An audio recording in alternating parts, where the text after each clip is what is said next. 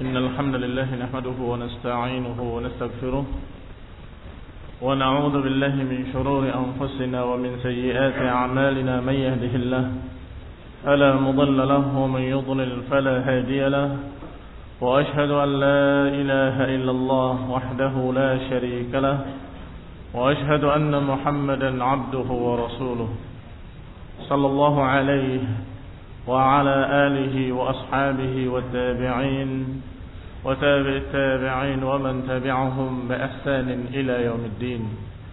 يا أيها الذين آمنوا اتقوا الله حق تقاته ولا تموتن إلا وأنتم مسلمون.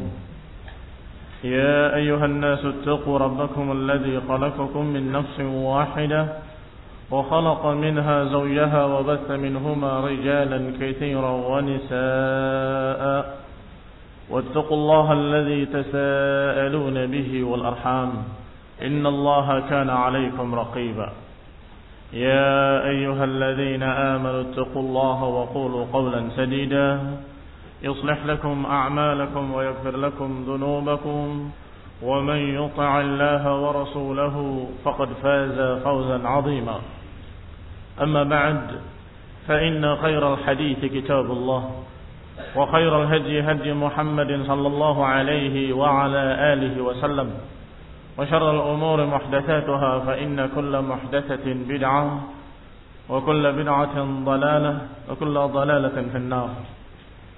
أخواني في الدين عزكم الله ومسلمين وصحرمتي ما سيح كتاب دعو ابن تيمية رحمه الله yang dinukil secara maknanya oleh Ibn Qayyim rahimahullahu ta'ala. Yakni ketika Ibnu Qayyim bertanya kepadanya kaifa yutahhirul khataya bidzalik bagaimana kesalahan-kesalahan bisa hilang dengan air yang dingin dengan es dengan embun atau lebih tepatnya darad adalah bongkahan-bongkahan es? Barangkali pernah kita mengalami hujan es. Di sana bukan berbentuk salju tetapi dalam bentuk uh, es batu sebesar kuku. Itu yang dikatakan dengan darad kaifa yadhhur atau yutahhar al-khataya bidzalik? Bagaimana hilangnya kesalahan-kesalahan dengan itu? Maka digambarkan oleh Syekhul Islam Ibnu Taimiyah rahimahullah bahwa dosa-dosa itu akan menjadikan panas di dalam hati karena dosa-dosa itu kedudukannya seperti kayu bakar yang akan menyalakan api di dalam hati seseorang semakin membara semakin panas maka hati itu akan semakin lemah sehingga yang akan menghilangkan atau memadamkan api tadi adalah air. Dan lebih-lebih lagi kalau air itu dingin, maka di samping memadamkan apinya juga akan menurunkan suhunya. Sehingga semakin dingin semakin dingin. Dan ketika hati itu dingin semakin keras. Semakin keras dalam artian kokoh kuat, dalam artian dia kembali memiliki kekuatan-kekuatan. Kata Ibnu Qayyim, "Hadza ma'na kalamu." Ini adalah makna ucapan Syekhul Islam Ibnu Taimiyah. Wa huwa mahtajun ila mazid bayan wa syarah. Ucapan ini butuh untuk ditambah keterangannya dan ditambah penjelasannya. Fa'alam annaha huna arba'atu umur. Ketahuilah dalam masalah ini berarti ada empat perkara. Amran hissiyan wa amrani maknawiyan.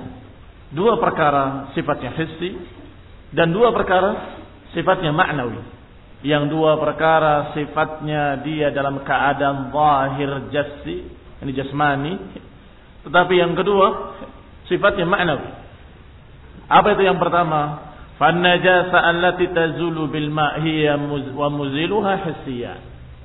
Sekarang kotoran-kotoran najis yang dibersihkan dengan air maka najasah tadi dan pembersihnya kedua-duanya hissi najisnya najis hissi dan juga pembersihnya yaitu air dalam artian air sungguhan yaitu hissi pula amran dan dua perkara yang lain sifatnya maknawi apa itu yaitu asarul khataya bekas-bekas dosa yang ada dalam hati yang setiap dosa akan membuat titik hitam yang akan membuat api di dalam hati. Tazulu bitaubah akan hilang dengan taubat, dengan istighfar kepada Allah Subhanahu wa taala. Hiya wa muziluha ma'nawiyah. Maka kedua-duanya maknawi sifatnya. Yaitu kotoran hati itu sifatnya maknawi. Demikian pula pembersihnya itu taubat sifatnya maknawi. mudah-mudahan dipaham apa makna hissi dan apa makna maknawi. Hissi itu artinya benda yang bisa dilihat, bisa dipegang, bisa diraba. Seperti najis, kotoran. Kamu tahu terlihat itu adalah kotoran najis. Maka itu namanya hissi. Dan dihilangkan dengan air. Kamu bisa lihat airnya, kamu bisa pegang airnya, materi, benda, jasad, maka kamu katakan bahwa air itu pun hissi. Tapi sekarang yang kedua, yaitu kotoran hati. Seperti apa? Dosa akan menjadikan hati kotor. Dosa itu kan perbuatan. Maka kotorannya seperti apa? Bisakah kamu pegang? Bisakah kamu raba seperti apa kotorannya? Tidak bisa. Itulah yang dikatakan dengan maknawi. Itulah yang dikatakan dengan maknawi. Sifatnya makna, bukan benda. Demikian pula penghilangnya. Taubat, istighfar, atubu ilaika ya Rabb, aku bertobat kepadamu ya Allah. Astaghfirullahaladzim. Taib, benda atau bukan benda? Kayak apa bentuknya istighfar? Persegi, kotak, bulat? Tidak tahu. Karena itu bukan benda. Itu perbuatan istighfar. Maka kalau bukan benda, sifatnya makna maka itulah yang dikatakan dengan maknawi. Maka arba'at umur ada empat perkara. Dua hissian dan dua lagi maknawiyan. Yang dua pertama adalah kotoran najis yang dibersihkan dengan air. Ketika kamu melihat najis di kakimu, kamu bersihkan dengan air. Ada najis di pakaianmu, kamu cuci dengan air. Najisnya hissi, airnya pun hissi. Tetapi ketika berbuat dosa, dosa, dosa, hati menjadi kotor. Taib dosanya merupakan perbuatan bukan benda, maknawi. Maka kotorannya pun kotoran maknawi, bukan benda yang bisa dilihat kayak apa kotorannya. Demikian pula pembersihnya, bukan dibersihkan dengan air hakiki yang kamu tahu tentang air, tetapi dibersihkannya dengan taubat, dengan istighfar. Maka adalah pembersih maknawi pula.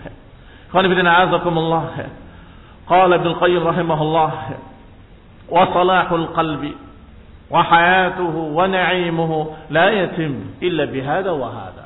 Dan yang namanya perbaikan hati dan kehidupan hati, kebahagiaan hati, kenikmatan hati tidak akan sempurna illa bihada wahada. Tidak mungkin sempurna kecuali dengan kedua-duanya. Dengan yang hissi dan maknawi sekaligus. Dihilangkan secara hissi saja tidak bisa. Dihilangkan secara maknawi saja tidak bisa harus dihilangkan dengan kedua-duanya. Hissi wa ma'nawi. Kalau kamu terkena najis, kotor badanmu, tidak sah salatmu, apakah kamu cukup dengan mengatakan astagfirullahaladzim? Bersihkan dulu najisnya secara hissi, baru kamu katakan astagfirullahaladzim. Istighfar, taubat karena kesalahannya dan kemudian dia bersihkan secara hissi najis yang ada pada pakaianmu dan yang ada pada badanmu, maka itulah yang hissinya. Sehingga pembersihan hati ini dari kedua-duanya. Dari luar dan dari dalam. Secara hisni dan secara ma'nawi. Fadhikrun Nabi sallallahu alaihi wa ala alihi wasallam. Min kulli syatrin kisman nabbaha bihi alal qismil akhar. Dan sebutan-sebutan Nabi, hadis-hadis Nabi, berita-berita dari Nabi. Biasanya menyebutkan masing-masingnya min kulli syatrin kisman nabbaha bihi ala qismin akhar disebutkan satu sisi, tapi mengingatkan sisi lain. Demikian hadis-hadis Rasulullah Sallallahu Alaihi Wasallam. Walaupun sedang berbicara tentang kebersihan secara hissi, tapi Rasulullah singgung masalah maknawi. Ketika berbicara masalah maknawi, disinggung pula masalah hissi. Demikian hebatnya hadis-hadis Rasulullah Sallallahu Alaihi Wasallam, sehingga ketika berbicara selalu berbicara dari dua sisi, secara hissi dan secara maknawi. Fadzakar Nabi sallallahu alaihi wa ala wasallam maka Nabi sallallahu alaihi wasallam menyebutkan dengan kalimat Tahirni min khatayaya bil ma'i was salji wal barat bersihkanlah aku dari kesalahan-kesalahanku dengan air. Air ini kesannya hissi. Tapi ketika air yang dingin, yang memadamkan api, memadamkan panasnya, api yang mana, panas yang mana? Apakah dalam badanmu ada api? Berarti di sini berpindah dari yang hissi kepada maknawi. Kepada perkara yang sifatnya abstrak, maknawi. kalamuhu al-aqsam al-arba'ah. Maka ucapan Rasulullah SAW mengandung empat macam tadi. Kotoran hakiki dan pembersihnya yang hakiki, hissi. Kotoran yang maknawi dan juga pembersihnya maknawi. Dalam satu hadis terkandung empat perkara tadi. Fi ghayatil dengan sangat ringkasnya diucapkan oleh Rasulullah sallallahu alaihi wa ala alihi wasallam. Wa husnul bayan dengan penjelasan yang sangat bagus. Kama fil hadis doa ba'da wudu seperti doa setelah wudu yang kemarin kita singgung. Setelah mengucapkan syahadat diucapkan Allahumma ja'alni minat tawabin waj'alni minal mutatahhirin. Ya Allah jadikanlah aku minat tawabin termasuk orang-orang yang selalu bertaubat dan jadikanlah aku termasuk orang-orang yang bersuci mensucikan dirinya. Perhatikan ucapan ini. Yang dikerjakan oleh Rasulullah SAW sebelum doa ini apa? Hah? Wudhu kan? Berwudhu itu kira-kira membersihkan secara hissi atau maknawi? Hah? Hissi. Ketika berwudhu membersihkan secara hissi. Tapi Rasulullah SAW mengingatkan kaum muslimin. Ingat, jangan bersihkan hanya hissinya saja. Bersihkan pula maknawinya. Bersihkan pula dosa-dosa yang ada pada dirimu yang telah mengotori hatimu. Bersihkan dengan taubat. Maka jadikanlah ya Allah kami termasuk minat tawabin. Termasuk orang-orang yang bertaubat kepada Allah SWT. Jangan sampai badannya bersih, berwudu, Masya Allah. Ternyata hatinya kotor. Dengan berbagai macam dosa, maksiat, kedoliman yang belum bertaubat. Maka bersihkan badanmu dengan wudu dan bersihkan hatimu dengan taubat. Allahumma ij'alni minat tawabin waj'alni minal mutatahhirin. Ya Allah jadikanlah kami orang-orang yang selalu bertaubat dan jadikanlah aku termasuk orang-orang yang selalu bersuci. Fa innahu yatadamman dzikrul aqsamil arba'ah. Maka Rasulullah mengajarkan di sini di dalam hadisnya menyebutkan empat macam tadi.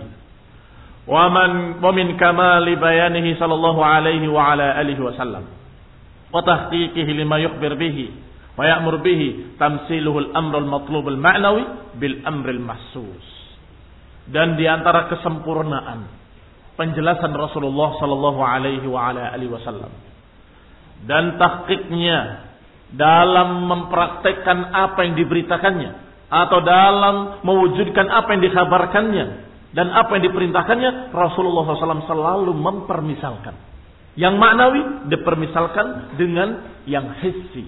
Ini termasuk hebatnya, bagusnya ajaran Rasulullah SAW. Bagusnya beliau dalam menerangkan. Tamthiluhul amr al-matlub menggambarkan perintah yang diminta yang sesungguhnya maknawi tetapi digambarkan bil amril mahsus digambarkan dengan perkara yang mahsus yang bisa diraba yang bisa dipaham langsung oleh manusia Wa ada katsirun fi kalamih. Dan itu banyak sekali dalam ucapan-ucapan Rasulullah sallallahu alaihi wa ala alihi wasallam. Di antara hadis dari Ali bin Abi Thalib radhiyallahu taala anhu disebutkan di sana doa atau perintah dari Rasulullah sallallahu Salillah mintalah kepada Allah al-huda was sadad. Disuruh untuk meminta dua perkara. Al-huda was sadad. Apa artinya huda? Hah? Petunjuk, bimbingan. Apa artinya sadad?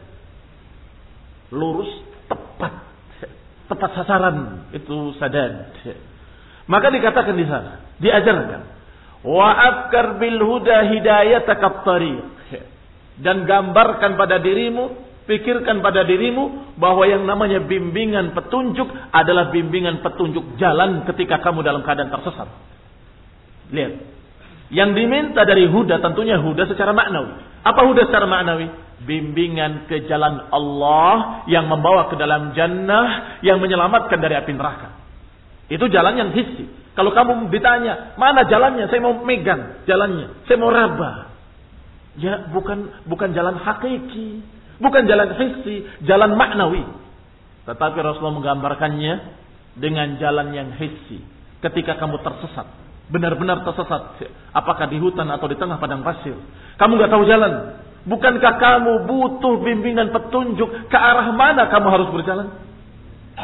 Langsung paham mereka. Mereka yang diterangkan oleh Rasulullah SAW dengan cara yang hissi, mereka langsung paham. Naam, orang yang tersesat. Apakah di tanah lapang yang luas di padang pasir ataupun di hutan yang gelap pekat dengan pohon-pohonan, mereka akan bingung ke mana saya harus berjalan. Mereka pasti akan mencari bimbingan petunjuk, mereka pasti akan mencari huda. Maka demikianlah kalian di dunia. Kalian tidak tahu arah jalan menuju jalan Allah yang menyelamatkan kamu dari api neraka, yang akan memasukkan kamu ke dalam jannah dengan keridhaan dari Allah Subhanahu wa taala. Kamu tidak tahu dan kamu dalam keadaan tersesat. Balun. Sesungguhnya kalian dalam keadaan sesat. Maka harapkanlah petunjuk kepada Allah. Harapkanlah bimbingan kepada Allah. Ya Allah bimbinglah aku. Ya Allah berilah petunjuk kepadaku. Aku dalam keadaan tidak tahu jalan. Ke mana aku harus berjalan? Ini menggambarkan bimbingan hidayah yang maknawi digambarkan dengan bimbingan petunjuk yang hissi yaitu ketika kamu tersesat dalam perjalanan. Wabis sadad sadad saham dan gambarkan dan bayangkan pada dirimu tentang sadad.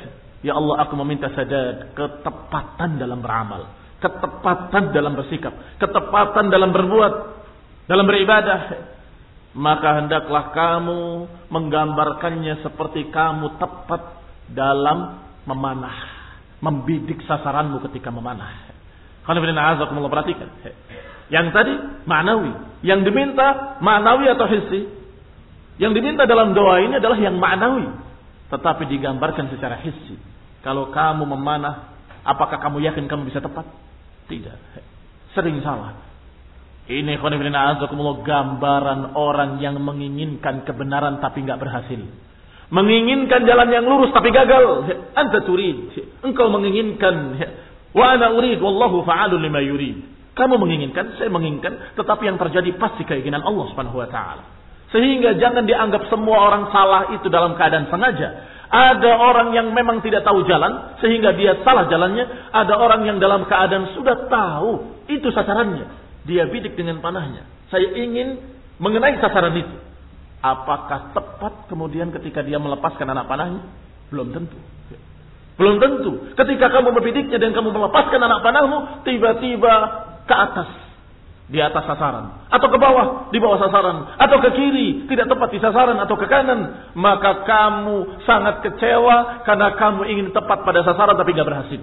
Dan betapa banyaknya orang-orang yang demikian. Ingin menegakkan sunnah. Masya Allah berarti bidikannya tepat. Bidikannya tepat. Dia ingin menghidupkan sunnah. Berarti dia membidik dengan arah yang tepat. Ingin berjalan di jalan yang tepat. Masya Allah. Apakah berhasil? Apakah berhasil? Belum tentu. Walaupun dia membidik tepat. Tetapi belum tentu ketika dilepaskan anak padanya akan tepat. Demikian pula ketika seorang yang ingin menegakkan sunnah banyak yang salah. Banyak yang tidak tepat. Sehingga bukan mendidikan sunnah atau menegakkan sunnah, tapi justru sebaliknya. Malah menjatuhkan sunnah. Malah menginjak-injak sunnah. Karena kesalahan dia tidak mendapatkan taufik, tidak mendapatkan sadad. Sal al-huda was sadad. Mintalah kepada Allah Subhanahu wa taala bimbingan petunjuk dan ketepatan dalam beramal. Idhada min ta'limi wan nusah. Ini adalah setinggi-tinggi pengajaran dari Rasulullah wan nusuh, setinggi-tinggi nasihat. Aidu amarahu an yadhkur idza sa'ala Allah al-huda. Di mana Rasulullah mengingatkan atau mengajarkan untuk mengingat ketika meminta huda, ingatlah jalan keriduan Allah dan jalan surganya ketika kamu minta, ingatlah kaunahu musafir. Ingatlah, gambarkanlah bahwa kamu dalam keadaan musafir, nggak tahu jalan. Wa qad dhalla tariq. Menyimpang dari jalan atau sesat dari jalan wala yadri aina yatawajjah, tidak tahu ke mana dia harus mengarah, enggak tahu ke mana dia harus berjalan. Fatala alahu rajulun khabirun tariqi alim biha. Kemudian kamu mendapati seseorang yang mengerti tentang petanya, jalan-jalannya dan dia mengerti tentang itu. Fasa'alahu an yadullahu ala tariq. Pasti kamu akan berkata kepadanya, tunjukkan aku jalannya. Ke mana? Jalan menuju bulan. Ke mana jalan menuju daerah fulani? Fahakada sya'nu tariqil akhirah. Demikian pula jalan menuju akhirat. Tamthilan laha bi tariqil mahsus lil musafir. Rasulullah menggambarkan dengan jalan yang hissi yaitu jalannya para musafir. Wahajatul musafir ilallahi subhanahu wa ta'ala. Dan digambarkan betapa butuhnya sang musafir untuk mendapatkan bimbingan. Demikian pula betapa butuhnya seorang yang berjalan di dunia ini yaitu kepada bimbingan, betapa butuhnya ke dalam huda, betapa butuhnya kepada bimbingan untuk di jalan yang lurus. Ila an yahdiyahu ila tariq, agar dibimbing ke jalan yang lurus. Khonibina azakumullah. Hajah musafir tadi. Ila Allah subhanahu wa ta'ala. Ila an yahdiyahu tilka tariq. A'zam min hajatil musafir ila baladin ila man yadullahu ala tariq al-musil ilaihi. Atau ilaiha. Karena pertanyaannya. Kalau musafir itu butuh petunjuk jalan, butuh bimbingan ke arah jalan yang benar. Dan kita pun hidup di dunia butuh bimbingan ke arah jalan yang diridhoi oleh Allah. Baik, berarti ada dua kebutuhan. Mana yang lebih besar? Ayyuhuma a'zam hajatul musafir ila man yadullahu tariq wa hajatun nas ila al-huda min Allah. Ayyuhuma a'zam? Mana yang lebih besar kebutuhannya? Ya kata Ibnu Qayyim tentunya kebutuhan manusia kepada bimbingan Allah ke jalan yang lurus itu a'zam wa a'zam. Tentunya lebih besar, lebih tinggi, lebih dibutuhkan daripada seorang yang tersesat di tengah-tengah padang pasir sekalipun. Dia butuh bimbingan, tapi tidak sebesar butuhnya manusia kepada bimbingan hidayah dari Allah Subhanahu wa taala. Wa kadzalika sadad. Demikian pula sadad. Wa isabatul qasdi qawlan wa amalan. Yang namanya sadad adalah ketepatan dalam qawlan wa amalan. Dalam ucapan maupun dalam perbuatan. Famatalahu maslu ramis sahm. Maka permisalannya seperti orang yang sedang melempar anak panahnya.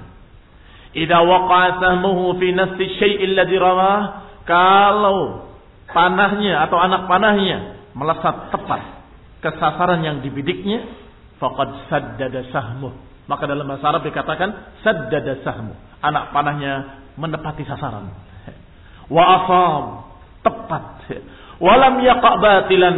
Dan anak panahnya tidak mengarah ke arah yang salah, arah yang batil. Fahakadal musib lil haq. Demikian pula orang yang menepati kebenaran. Beramal dengan tepat.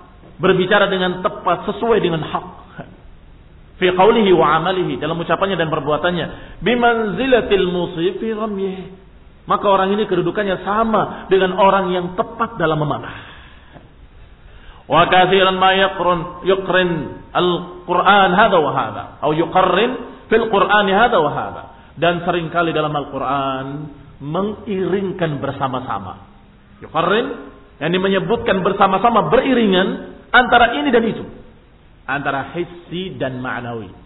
Sering kali dalam Al-Quran. Kalau kalian perhatikan ketika membaca Quran, kalian akan melihat bahwa sering kali ayat menyebutkan perkara-perkara hissi dan ma'nawi sekaligus.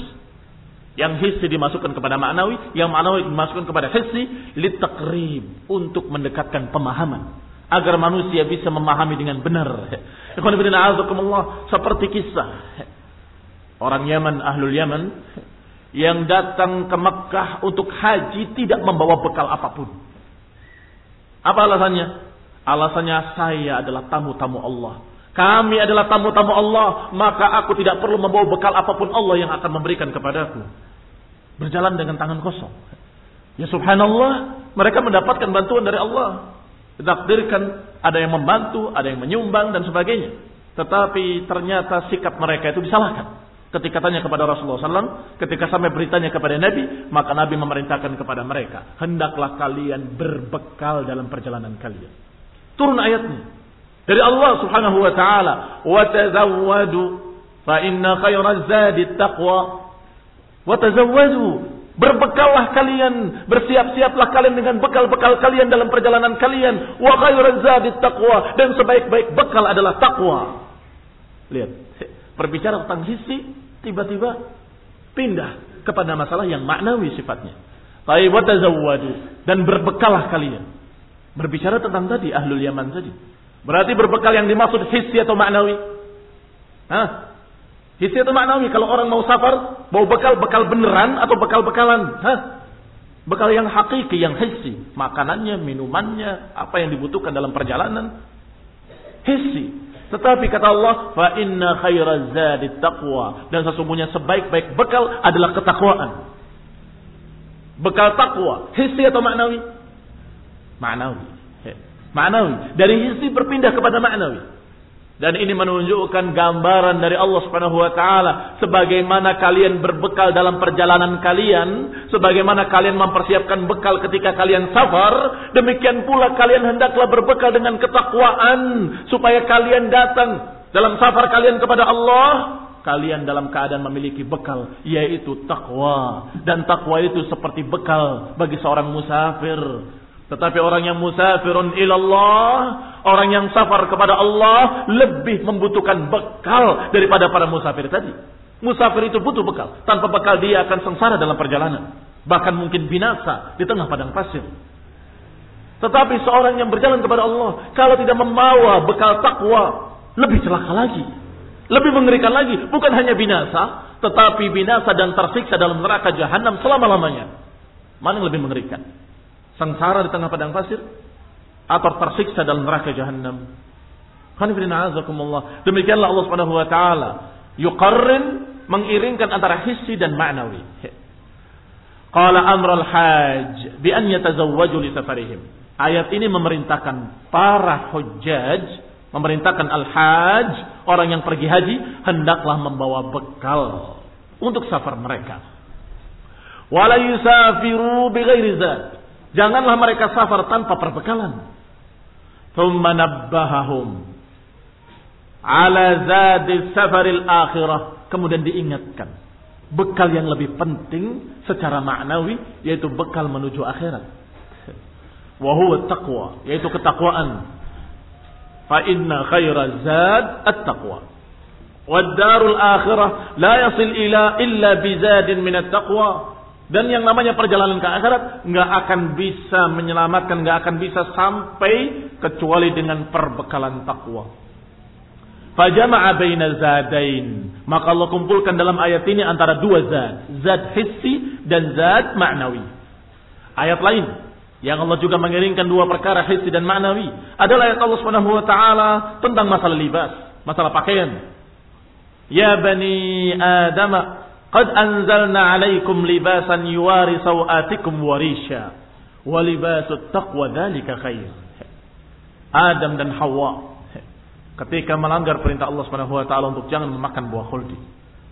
Maka tiba-tiba dalam keadaan dia diturunkan oleh Allah Subhanahu wa taala ke dunia dan dalam keadaan terbuka auratnya. Dalam keadaan terbuka auratnya. Sehingga mereka mencari-cari daun-daunan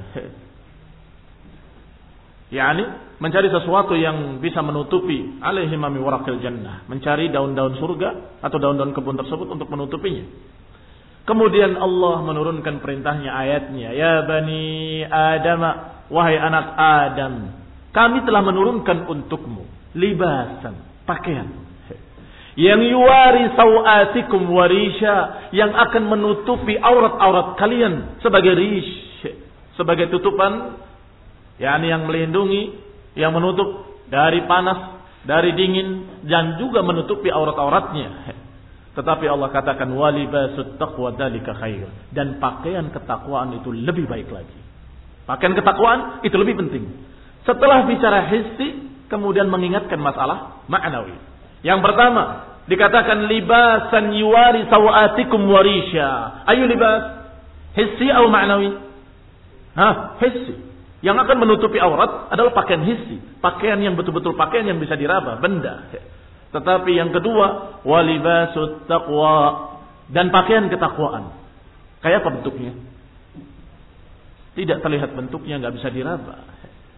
Nggak bisa dilihat ukurannya. Ukuran L apa M apa S. Karena memang bukan pakaian. Bukan pakaian secara hakiki, secara hissi. Tapi pakaian secara maknawi. Kenapa kok dikatakan pakaian pula at-taqwa? Karena sama-sama yuwari sawatikum warisha. Karena sama-sama menutup aurat kalian.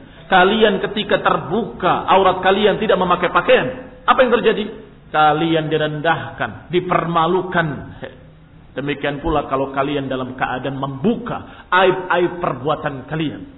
Kalau kalian dalam keadaan berbuat sesuatu yang dosa, yang maksiat juga terhina. dipermalukan dengan dosa itu. Maka pakaian tadi menutup secara hissi aurat kalian. Ketakwaan juga secara maknawi menutupi kalian. Sehingga kita bisa melihat bagaimana orang-orang saleh, betapa mulianya mereka. Betapa tingginya mereka, derajat mereka. Betapa orang menghormatinya. Subhanallah. Padahal kalau dia ada pakaiannya, pakaiannya biasa-biasa saja. Pakaian sederhana bahkan. Tetapi kenapa mereka memuliakannya, meninggikannya, bahkan berwibawa? Kenapa? Karena mereka memiliki pakaian yang sangat penting, yang lebih penting dari pakaian hesi, yaitu pakaian takwa. Qala fajama'a baina zinatain. Dalam ayat ini pun Allah mengumpulkan sekaligus dalam satu ayat dua zinah, dua pakaian. Zinatul badan bil libas, yaitu perhiasan badan dengan pakaian dan persiasan hati dengan takwa. Zinatul zahir wal batin. Pakaian juga sebagai zina. Khudu zinatakum inda kulli masjid. Pakailah perhiasan-perhiasan kalian. Ini pakaian-pakaian yang bagus. Inda kulli masjid ketika ke masjid. Berarti pakaian sebagai zina. Takwa juga sebagai zinatul qalb. Sebagai hiasan hati. Maka kalau hati tidak memiliki ketakwaan Hati itu seperti orang yang telanjang, jelek, terhina, terlihat auratnya, aibnya. Fazama baina zinatain, maka dikumpulkan dalam ayat ini dua zina, zinatul zahir wal batin.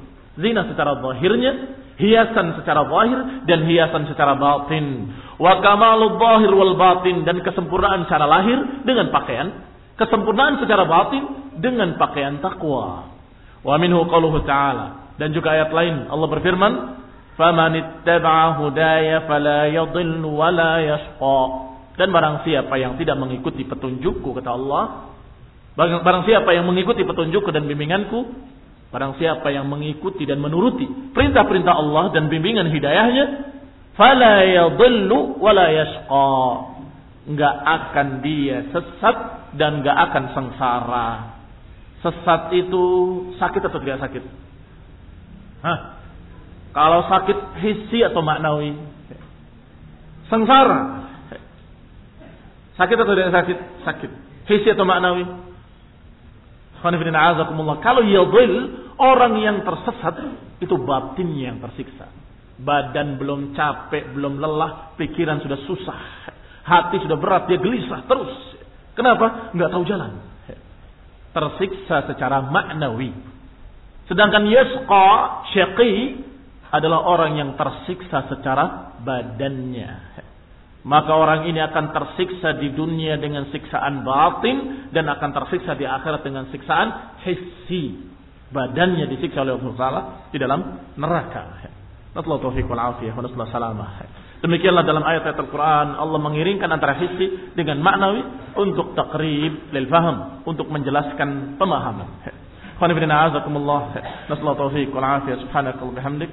Ashhadu an la ilaha illa anta astaghfiruka wa atubu ilaik. والسلام عليكم ورحمة الله وبركاته.